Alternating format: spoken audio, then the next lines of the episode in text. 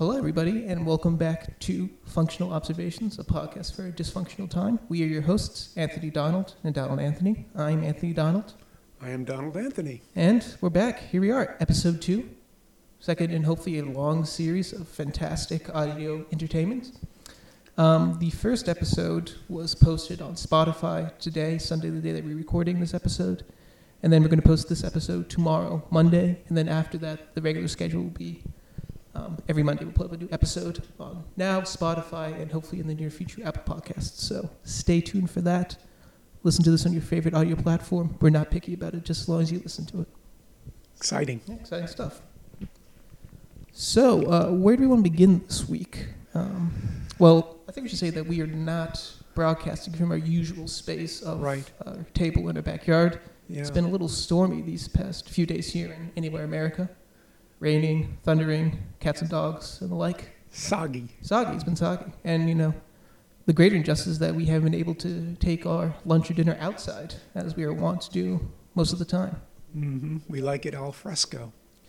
We certainly do. Uh, so we just finished our lunch at our kitchen table where we eat, you know, when it's cold outside. Soup. Soup, we- we a a really lovely bean soup, and then over a nice piece of like rustic peasant bread, you know, very crispy gonzagi situation. That was quite wonderful. Think uh, mom made that. Yep. Lots of leftovers. Looking forward to it. Looking forward to that. And then tonight, I mean, it is Sunday after all, so I mean, maybe right after this podcast, where we might take a little respite, but we will be making a dough of pasta, pasta dough, excuse me, rolling it out and making some lasagna. And so last week we did a very nice bechamel with mushroom sauce, and I think this week we're going to switch it up and do a bechamel again, but with a pesto, because uh, we got some basil from a, probably a nursery or something that's just been growing like a w- weed, and uh, Mm. got to get rid of it. In our herb garden. Herb garden. So, Looking forward to that. yeah. Uh, let's go over the week that was. What uh, what did you get to this week? Lots of work. Lots of uh, reporting and writing. Uh, some fun stuff. Some tedious stuff. Um, interviewed briefly. I should back up. Called a, a local establishment. Wanted to talk to one of the uh, employees to do a feature story. Wanted to do a, uh, a feature on a nurse, and so receptionist picked up the phone. I identified myself and she uh, repeatedly referred to me as ma'am. And so this has happened probably a dozen or 15 times over the years, and I'm getting a little worried about that. So you're concerned with your feminine sounding voice. Not there's anything wrong with that. No, no, not threatened, um, but a little concerned. So, so why are you so concerned that you sound feminine over the phone? Does this happen in person? Like you say, like if you introducing yourself to an individual, do they Uh, do they mark upon the high quality of your voice? No, they don't. No. So it must be something to do with the telephone. Could be. Could be the phone. I was listening back to the podcast. And I mean, I think your voice sounds relatively normal. I, mean, you know, I wouldn't be suspicious about it. Okay, because I, I was just thinking that, you know, maybe I ought to affect some kind of commanding, authoritative voice, maybe like Walter Cronkite. I think that'd be strange. It would be? I think so. Okay. You sound like you, you um oh what's her name? Elizabeth Holmes. Um, she was the founder and CEO of Theranos. It was this company um, that developed apparently this revolutionary way to do blood tests Right. in the medical field. So She's in jail now, right? Or uh, she was charged with a bunch water. of crimes. But they, mean, for those who don't know, Theranos' idea was we can do a whole litany of blood tests. Mhm. So, if you, so for example, you go to the doctor now, you'll Right. get some Hilly long needle and draw out a vial of your Yeah. most precious humors, and then they'll send it off for testing. Um, her idea was that what if you just do like a minuscule amount of blood?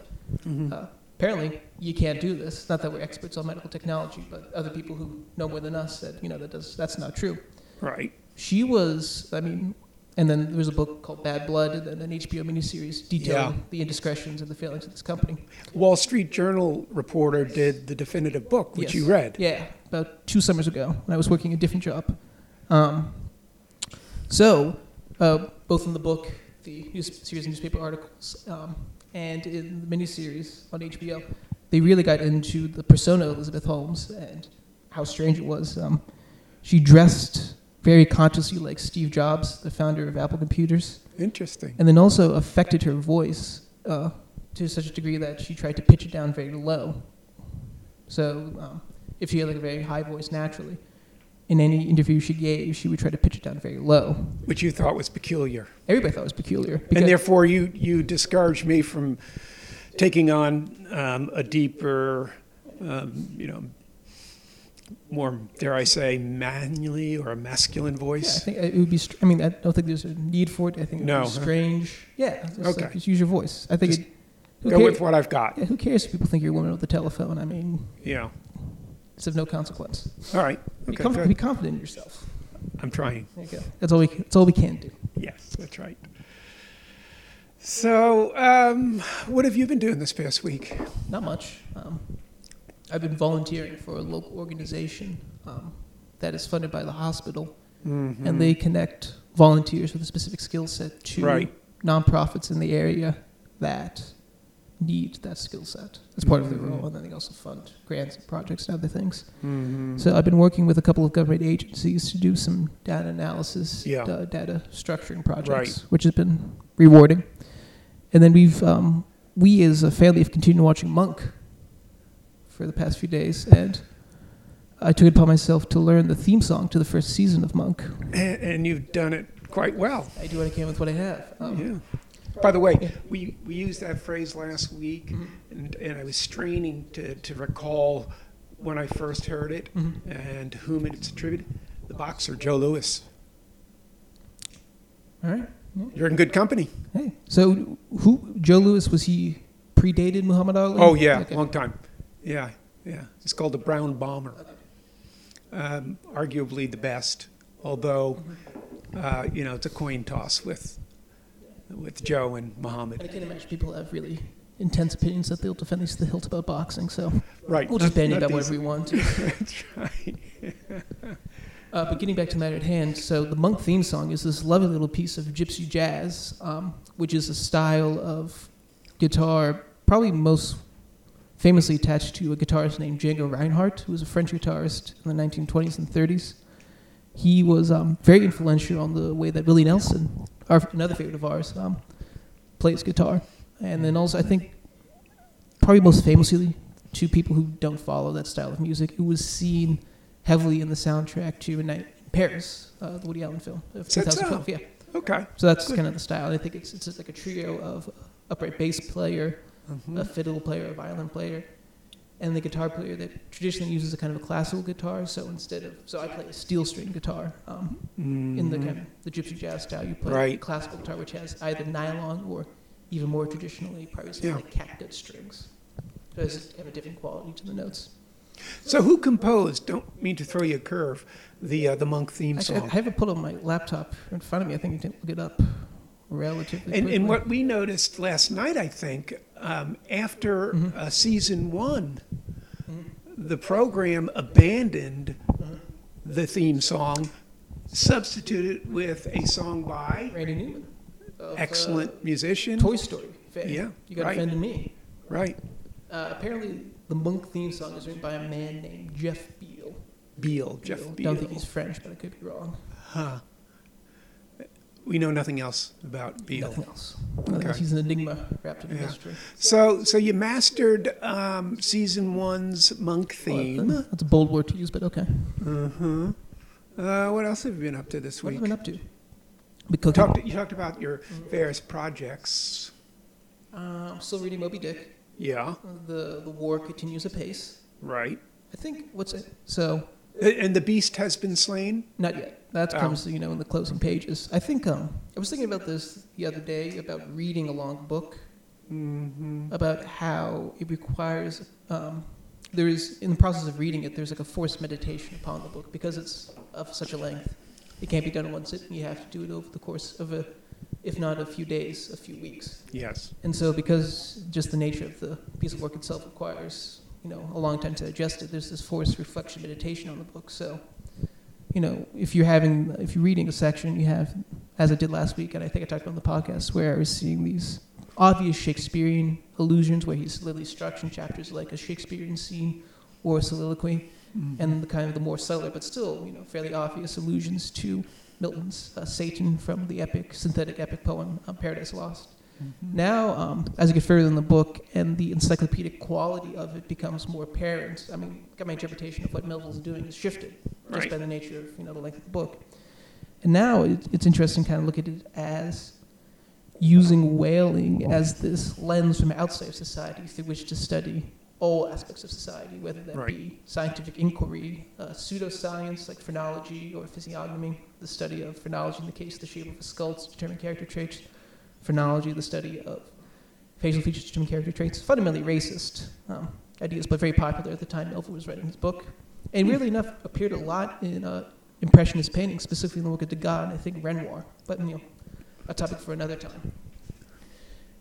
And um, art, so getting to can recap so science, the pseudosciences, artistic uh, discovery, politics, Mhm. societal thoughts, uh, even myth making and ancient history, all are have a way of whaling works its way into whaling becomes a lens through which to study all of these elements. And Melville seems to come to the conclusion, or suggest the conclusion, that all of these human conceits aren't enough to capture, understand this raw power of nature. It's ultimately it's a folly. We can, no matter how clever we think we are, no matter how deft we think our artistic skills become, we can never get to naturalistic truth.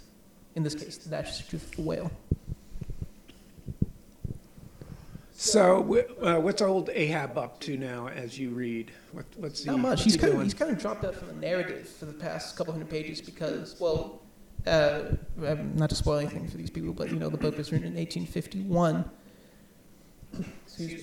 Um, they spent a lot of the last pages, like they captured a whale, the Pequod, the boat itself, and then uh, Ishmael, the narrator, who spent quite a bit of time discussing the dissection of the whale, uh, breaking down in pieces into blubber, and then little interstitial chapters about like alluding to philosophy or like other encounters with the ship. So Ahab is kind of a minor character Mhm. uh, for the past couple hundred pages, but you know, still a presence that looms large over the ship and its inhabitants. So, interested in seeing the uh, the movie version of The Moby? Gary Peck, Yeah, Gregory Peck. I guess. I don't know. We'll see. I haven't seen it in a long, long time. My Mhm. recollection was it was pretty well done. All right. And are you still reading um, in Patagonia?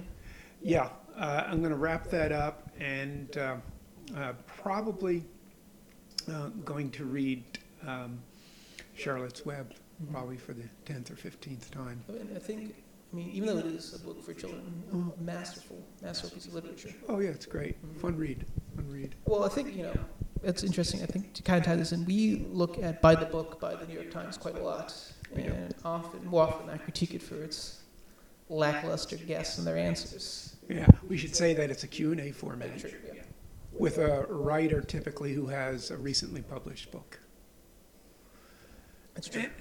And uh, there are highs and lows. Guys, as well, uh, the series of questions all pertains to reading. So, um, what are you reading right now? What's a What's classic, on your What's your nightstand? nightstand? What's a classic book that you don't like? Is there Yeah. something that you should read before you're 21? Is there something that you should read after 40? Right. Um, do you find a book that's very funny? If you could invite three writers to a meal, living uh, or dead, which three? Um, maybe I'll ask you that. If, if you could host a dinner for three writers, living and or dead, take a stab. That's so. Not to, I mean, I think we'll critique after I give my answer. We'll critique the answers that the people give, and not to be around the bush. I think it's you know, it's difficult to choose whether you want to pick writers that you're interested in, or do you want writers that would lead to a good conversation. Like, I'm very interested, for example, I'm very interested in Fyodor Dostoevsky, but I think you'd make a very poor dinner guest because you would just be sulking in a corner and talking about you know the moral corruption of Russia in the face of industrialization, which you know doesn't really sing at a dinner party. No, and I think for me, uh, the, the risk is that writers I admire, um, similar to what you're saying, um, might be a real disappointment in the flesh. And so um, I'd have to be careful, I think, about what I wish for. So, not Dostoevsky, but, but are there writers maybe you would like to hang around with? So, I think we picked Thomas Pynchon. Now he's a writer who's not been photographed since 1950 and not really been seen in public. Actually, you know, uh, uh, one of the uh, tabloids, you know, Okay. the super rag tabloids Mhm. got a photograph of him several years ago with his son, his only child. Mhm. Uh, but you're right, uh, notoriously reclusive, um, not been photographed more than a half a dozen times, probably. Um, but so Pynchon would be on Pynchon, your uh, dinner guest I list. picked him because Salman Rushdie. Um, I think Pynchon. I forget how this works, but either Pynchon wrote a review of Salman Rushdie's books, or Rushdie wrote a review of one of Pynchon's books, and through some circumstances such as those, uh, Pynchon invited Salman Rushdie to have dinner with him, and the rest Rushdie said he was exactly who I wanted him to be, wonderful conversationalist. Okay, So that gives me hope that he, can, you know, he can carry. he can carry conversation. Yeah, good. So I think I'd invite Pynchon just to All see what's banging around that little head of his. Yeah. What else? Or who else? I think I'd invite uh, Vladimir Nabokov, Okay. a writer of um, Lolita, most famously uh, Pale Fire, probably secondarily, and then his uh, memoir autobiography. Speak memory. Speak Memories, memoir autobiography. Yeah. Uh, because he he is an incredibly well-read individual, as evidenced by Lolita and the multifaceted allusions he makes. Um, Uh-huh. He speaks multiple languages. Yeah. He's also, uh, I believe, I think it's called a, um, a. Yeah. Yeah. Butterfly guy. He loves butterflies. Into butterflies. In fact, I think there's a butterfly named after him. I know there is, um, because he discovered it, or it's some involvement in its discovery. Mhm. Yeah. Okay, so, So- So he has a lot to talk about. yeah, His, his yeah. books are funny. He's obviously literate. He's a Cornell lit professor. Mhm. I bet he talks, talks to people that know of. Here, here's a little uh, nugget for you. Pynchon took a class with Nabokov Mhm. at Cornell. Was it with- Nabokov doesn't remember him. I see. Was that with Richard Farina? Yeah, Okay. Richard Farina. Yes. Yeah, been down so long it looks like Up to, me. And also, I mean, also famously talked about in Positively Fourth Street, that book about Jody Mimi Baez, and Mhm. then Farina, and then Dylan. Yeah. Nobody came off good in that book. No, no. Uh, cutthroats almost. Climbers. well, I think uh, just so Joan Baez, um, Baez. Baez, excuse me, Joan Baez. Uh, there's the story. She she went to Boston University for. Uh, and this is within the book itself, Positively Fourth Street, which is the name of Dylan's song, but also the name of this book. Uh, so she was a student at uh, Boston University, Mhm. and she was like roommates with another who sang and played guitar. Joan Baez obviously sang and played guitar, and so they would go to like, these little coffee shops, open mics together. They would play the songs, oh, back and forth. And so then one night, um, Joan Baez is like a, a gig. Baez. Baez. Just call her Joan. Jones. Joan. We're on first name basis at this point. Um, she goes to a gig at like a fraternity and starts playing all of her roommate's songs in front of her, and they never spoke again. And that roommate was to was supposed to follow Joan on the stage that night, if I'm not Oh, mistaken. Didn't- Right, just I believe so, stole. Yeah, yeah. Yeah. Stole her show, Yeah. literally. Fun gal. Yeah. All right. So that's So- so you got two. You got two. Pynchon, Nabokov. Uh, What about number three? I would I would pick uh, William Makepeace Thackeray. Okay. Probably most famously wrote Vanity Fair. Okay. Um, he's he's a funny guy. He's quick witted, a little cheeky, a little funny. So I think he'd be a very good dinner person to have at dinner, and also he writes very good books. Uh-huh. Mhm. Those are my three. Okay. I would. Uh, I would probably. Unquestionably, um, Shakespeare Okay. would be number one, followed by Mark Twain. And uh, I'm leaning toward Pynchon, but again, um, a little concerned that um, he uh, might lay an egg. Uh, but based on what you said, was it Rushdie who had lunch with Pynchon and hit it off with him? So yeah, I, I, I, I'm going to roll the dice. I'm going to go with Pynchon. Okay. They, they'd be my one, two, and three go-to authors for dinner. So Shakespeare, Pynchon, and the third, Uh, Mark Twain. Mark Twain. Yeah. Mhm. Yeah. All right. Well, I think what we just demonstrated there is what not a lot uh, of people who do By the Book do, which is answer the question. Quite right. Yeah, and in fact, this most recent installment, what's today? Uh, the 15th? 15th? Yeah, 16th? 16th, me. 16th. So they did come out on Sundays? Uh, yeah, it, it- they post, I think, Thursday or Friday, published in the paper on Sunday, but uh, this week's uh, By the Book is an absolute stinker, in my view, for the very reason you mentioned just a minute or two ago, and that is there seems to be just a refusal to answer the question, Mhm. not to go along with, with the game. Yeah. So, Which is, I mean, the point is we're asking questions for you to answer them because people might find this fun, enjoyable, and like, no, Mhm. why would I answer that? Right. I think most often, so they ask a question, what book should a person read before they're 21 years of age? right, And I think the most common question is, I couldn't recommend a book that everyone should read because everybody's different. It's like, yeah, obviously, we're just trying to have fun. Just say Charlotte's Web and move on. or most recently, The Catcher in the Rye. Right. You know, the, the book that's written for you as a teenager. That's right. Edmund White said that. Said that, yeah, two weeks ago, you're right. And then also, um, very often they will talk about books that no reasonable person would ever read, even though there is so there is a question where what's a book that no one has ever heard of that you like? That's like an actual question, which gives an opportunity to be as you know pedantic and preten- pretentious as they possibly can. But, then, but, but, but, Mhm. all right, good, you But finish your then- thought, I have. then they expand into the whole Q and A. It's like let me just say things that no one has ever heard of.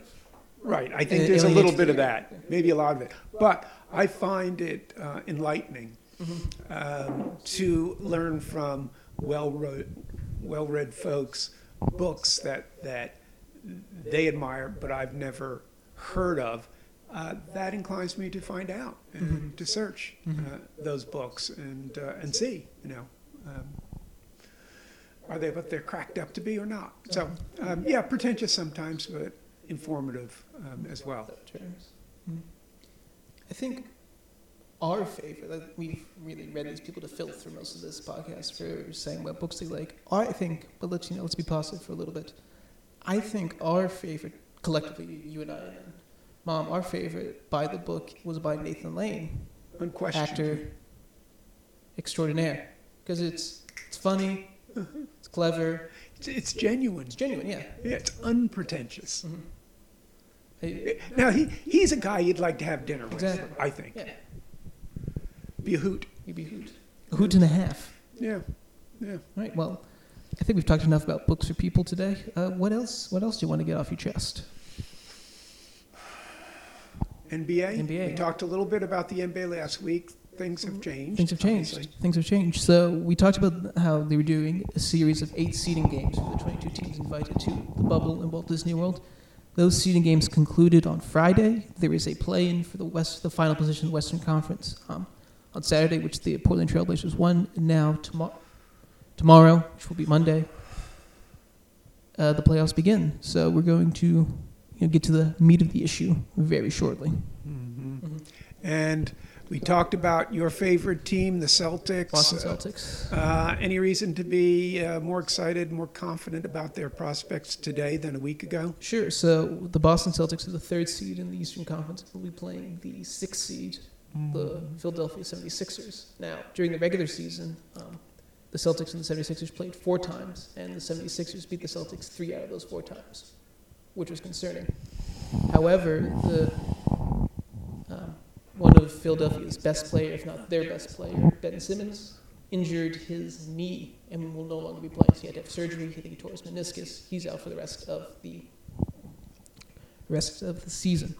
And so that leaves Philadelphia with their other excellent player, Joel Embiid, a center, and then a bunch of players who are either journeymen who have glaring holes in their game or haven't lived up to the expectations uh, that they carried when they were brought onto the team. And so, you know, if you ask me this question, say in G- uh, February, January this year, like, oh, you have to play the 76ers in the playoffs, I mean, that'd be the worst possible scenario. But now, given this injury to Ben Simmons and how the rest of the team has kind of played out over the intervening months, and specifically in this bubble, I'm feeling more confident because uh, the Celtics have five players who can run, the offense equally well. And so, if one player isn't feeling that night, um, there's four other people who can carry that burden for them. And they present a mismatch, no matter how the 76ers line up defensively, they could present a mismatch uh, on the offensive end that the 76ers can't account for. So I'm feeling very confident about this first round series. Good. but not hopefully. So I don't want to get hit myself. So there are three rounds. There are three rounds. So there's a first round, a conference semifinals, a conference finals, and then uh, the finals themselves. So best of seven for all 3 hmm It's a lot of basketball. A lot of basketball. I'm not complaining though. No Yeah. one else is. Yeah. So when will the networks pick up, or have they been broadcasting? They've been broadcasting. So ESPN and TNT broadcast. Well, what about the big three: CBS, NBC, ABC? So ABC is the only major network that has a contract with the NBA, and they usually televise games on Sunday afternoons during But- the playoffs, and then all the finals are on ABC. Great, because we don't have ESPN, We do not have at home. We It's a abandoned tough it. one, Yeah, it's a sinking ship. It sounds like though. I guess. Yeah. I mean, we're just scrambling to put anything on Right. television at this point, Yeah. as you know, everybody is. Mm-hmm. So, any big surprises? Any big disappointments so far? There's no. I think the biggest disappointment was the New Orleans Pelicans. Um, so, to recount what we talked about last week, they lost their franchise player Anthony Davis, but they gained a new one, Zion Williams, in the draft, and so they're this young team, a lot of talent, unproven. That was, you know, looking forward to rise, rise in the rankings, and so they started off the season a bit poorly because Zion had injured his knee and had to miss the first 44 games of the season. You know, unfortunate by any measure. Is he uh, 100%? Well, we'll get to that. And so, the first half of the season for the Pelicans was really an unmitigated disaster. I think they had like a 13 game losing streak at one point. They were 3 and 26. It was not good. And so, halfway through the season, Zion comes back and they start winning. He's putting up 25 points a game, turned around. It's a great thing. And so, they were, I think, in either 10th or 9th place going into the bubble and were considered favorites to, if not, if to, if to make the play-in game, if, if only to make the play-in game, maybe also get to the playoffs. And then they just fell apart. Um, playing sloppily, playing lethargically. Zion was not 100%. His knee was acting up. Um, he was playing limited minutes throughout the games. Just not good. Bad all around. Stuff. Yeah. And so then they fired their coach Alvin Gentry yesterday, and now they are, you know, looking for looking for a new skipper to right the ship. Right. So we'll see how it goes for them. Good. But the biggest, I think, the biggest story of the bubble so far is Portland Trailblazers guard Damian Lillard. Um, fantastic player, one of my favorite players in the league. He had a series of games where he scored 42, 51, 61. No, excuse me. 52, 51, 61, 42, 31. Team 104. Really Big numbers. big numbers, very large numbers. Um, he was he was just and doing crazy things. Like he there's this one play against the Nets two, three days ago where he was getting trapped or double teamed as soon as he crossed half court by the Nets. So they keep the ball of his hands and force everybody else in the Blazers to beat them instead of Damian. And so uh, there was a, one time he was taking the ball off the court and there's a miscommunication, so he didn't get the trap immediately started at half court. So he took a dribble past half court, pulled up for three, net didn't even move, hit it. Amazing. Yeah. Yeah. Good. So what now, else is? Now the Blazers are in the uh, Western Conference playoffs. We're, we're looking to upset the Lakers, your favorite team. Uh oh. I don't want to hear that. don't, don't like it. So, what else is going on these days? You went out, uh, you did, you ran this morning, I did, you run this not? morning. I did. And, and typically, um, length? I think about three miles. Three Get miles? back into it. Good, good. Uh, conditions conducive to running? Yeah, it was a lovely day. About 70 degrees, which Uh-huh. is perfect. So, you know, it's not. Not a lot of humidity, though? I mean, it's, it's damp. Yeah. looking at the window right. I have a buddy who's was an, a magnificent um, cross country runner, and and track and field, I guess too. Uh, and uh, he said that when it when it comes to running, you sort of have to pick your poison. In, in the morning, it's cooler, Mhm. but you have to battle the humidity. Mhm. Uh, later in the day, um, no humidity, but Hottest, you know, keep it. hot as Hades. Yeah. Uh, yeah, it's difficult. Did you have any thoughts or preferences? I prefer. I mean, I think the heat is the worst part of it because that would, you know, that's what gets you sweating. So, it's like, it's like a, you know, maybe an old wives' tale, but it's kind of a rule of thumb that when you're running, you, f- it feels as if you were 20 degrees warmer and you were walking. So if you're running when it's 70 degrees outside, it feels like you're walking when it's 90 degrees outside. And so, It's a big difference. Mm-hmm. big difference. But again, because it's your, you get your blood up, you move in hmm. with great alacrity, speed. D- So do you run two, three times a week, four times? I run three days on, one day off. So try about six times a week. Okay, Gotta keep it, gotta keep it going. got that. Can't pause, can never stop. Mhm. Can never stop running. That's a functional observation for you. Yeah, and uh, lots of folks uh, out and about, hustle and bustle in Old Town, or how would I you? think, um, relative to other days, no. Uh-huh. Uh, simply because it's raining, people don't go outside. people are more deterred by the rain than they are by the coronavirus, but you know, that's just what it is. Yeah, yeah. Um, yeah, yeah. And now, do you just enter a zone, or do you listen to stuff? I listen to like music. Um, but eventually, like if you get going long enough and you really lock in, you just forget what's happening around you. You kind of you almost black out, and you're like, "Where am I?" Ten minutes later. So, what do you listen to typically when you run? It depends. Um, I Does the word playlist apply, or Sure. not really? I mean, I'll switch between songs. Uh, depends. I have this. I have. I've had this playlist for a while where it's this rap group called Run the Jewels, and then a an album of theirs. They're all like self-titled, and then Joni Mitchell's Blue. Um, and we'll do. I'll intercut those songs. So it'll be a song by from Joni Mitchell, song by Run the Jewels, song by Joni Mitchell, song by Run the Jewels. And so, for those I, I don't know. I know Joni Mitchell's Joni music. Right What about the other group you just very mentioned? intense, high level, like da da da da da da. Um, and then Joni Mitchell's like, oh, very soft and sad. Mellow. mellow. So But that sounds a little schizophrenic. yeah, that's the point. so it's a, Why? it's because it's just not a physical workout; it's an emotional one as well. So you feel thirty minutes of that, you're just drained. Yeah, but I would think you'd want to be on an even plane. So Joni Mitchell is more zen-like, Yeah. and once you find your groove, you're in a zone. Don't you want to just stay there? Yeah, I mean, I just be lulled. Well, it depends. I think it depends. Like, so I used to run like six or seven miles a day, six days a week, and I was listening to a lot of podcasts then because if you're going for like that distance, you just want, as you said, you want to like basically like conscious. So like a podcast is very level. People just chatting. So you, Yeah, you just kind of find your groove. you veg out and then you know you get your run in. If I'm running short distances um, like this, I want to not necessarily get in the groove, but like keep that intensity up. So this vacillation between moods and the music keeps keeps keeps the blood boiling, so to speak. Okay, And I like that. good, good.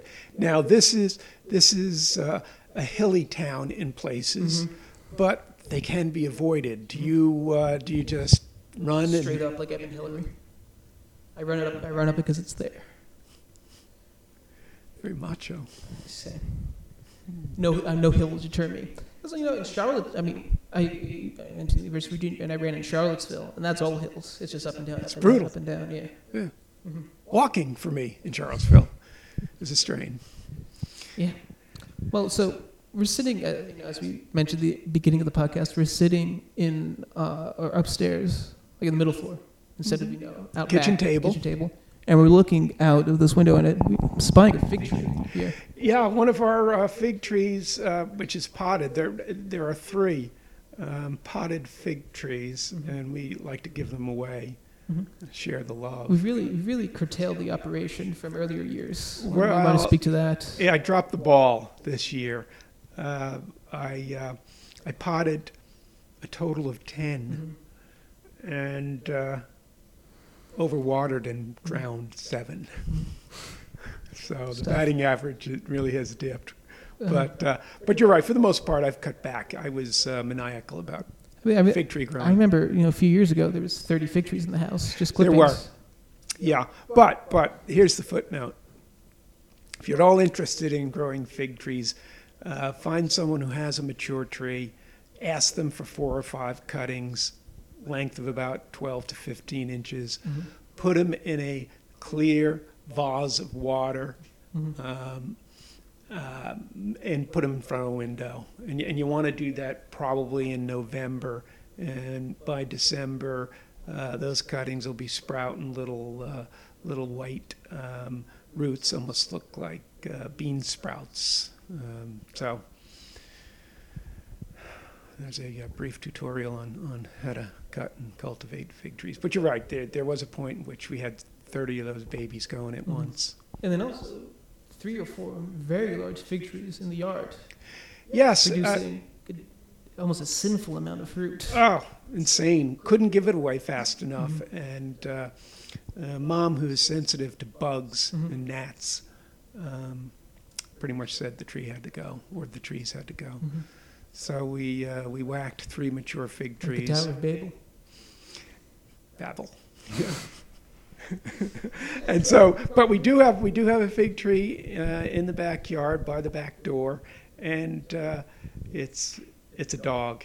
We haven't seen a fig on that in Mhm. six years, so I think that's going to be the next victim. The victim probably to the Piazzatina, Yes, that's right. We're going to get a little patio and install a patio, and, and which uh, we've been told is going to revolutionize, revolutionize our lives. it will. We're told. Like it's like running, it's like the new running water almost. I think so. Yeah, yeah. So anyhow, Yeah. What think- else is on tap here? I mean, we've been cooking a lot this week as we usually do. We We've have. been doing we do we doing a lot of grilled chicken. Of course, so this is a guy who has a vegetable well originally had a vegetable stand a few years ago where he would you know naturally sell produce Yes. of a broad breadth of myriad, you know tomatoes, zucchinis, peppers, uh, oranges, not oranges, apples. other You name it. You name it. He had it, and you could just go there, drop some money off.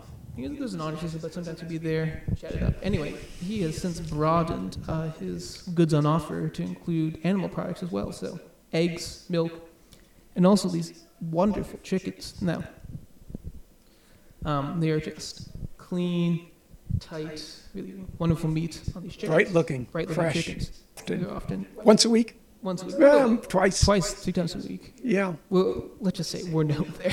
we're kind of a big deal at the fruit stand. Here they come. They see us coming like, oh, it's going to be a good day. Not as good as, so, anyway, so these chickens have been a huge hit. And to give you an idea of how big a hit they is, there's apparently this unknown Asian family. Apparently there's this unknown family who purchases 60 to 75 chickens a week and distributes them to various other members of the family. Yes. Big chicken people. big chicken people. And so we only get two, so quite quite paltry returns by comparison. And typically Poultry, poultry. poultry, poultry. Typically, um, That's that's three P's. Poultry, poultry purchases. mhm, we do love Say- wordplay. Say that five times fast. We do love wordplay on this podcast. even when it's bad. But anyway. So um, we typically what I'll do is I'll spatchcock a chicken, um, which involves removing its backbone um, with a pair of poultry shears, and then kind of excavating its keel bone. So if you're a human listening to this, you have what would be like your breastbone or your solar plexus connects to your ribs. You pop that out. Um, and then, so the chicken, the benefit of that is twofold. One, excuse me, I have, I have the hiccups. Benefit that's twofold. So by spatchcocking it, by taking out its backbone, by taking out its breastbone, you lay the chicken flat, completely flat. So when the chicken is unmolested, um, it's kind of a cylindrical thing, you know, as a chicken is when it's alive. But by taking out its backbone, by spatchcocking it, uh, you get it to lay flat, so it cooks much more quickly and much more evenly. And by removing these connective bones, um, only skin is holding the chicken together, so it's very easy to, once you cook it, to cut it in half, quarter it, cut the breast in half, remove the legs. So it makes it very easy to break it down to pieces. And even better, when you take these bones out, the meat kind of peels away from the skin, both on the thighs and the breast. So if you have like some sort of seasoning or rub, it's very easy to get it all around the meat. So you get a very well seasoned burger as well. It cooks quickly, easy to break down. Let me tell you, if you're not spatchcocking your chickens, you're doing it wrong. And so we probably grill one of those at least once, more often than not two times a week. And they are, whew, woo! They're good. Scrumptious. Now you uh, you prepare a rub. I do. Are we talking too much about chicken, or do you want to say something about No, seasoning? I'll speak on the rub. So, as with any meat, salt and pepper, teaspoon per pound, just to get that flavor going. And then for the chicken, and what's nice about chicken is that it's a very mild meat. Um, so it will take any season you want to give it. So for the chicken on the grill, typically I'll do rosemary, sage, parsley, um, lemon, and then olive oil. Rub all over that. Let it for like an hour. Throw it on the grill. Good to go. Easy enough to do. So I think that's that's everything we wanted to cover today. I think, I think we've covered all the bases. All right. Again, this is Functional Observations. Thank you for listening, and we will see you next week on Spotify right now, soon to be on Apple Podcasts, wherever you listen. We're there. Can't wait. Can't wait. All right. Bye.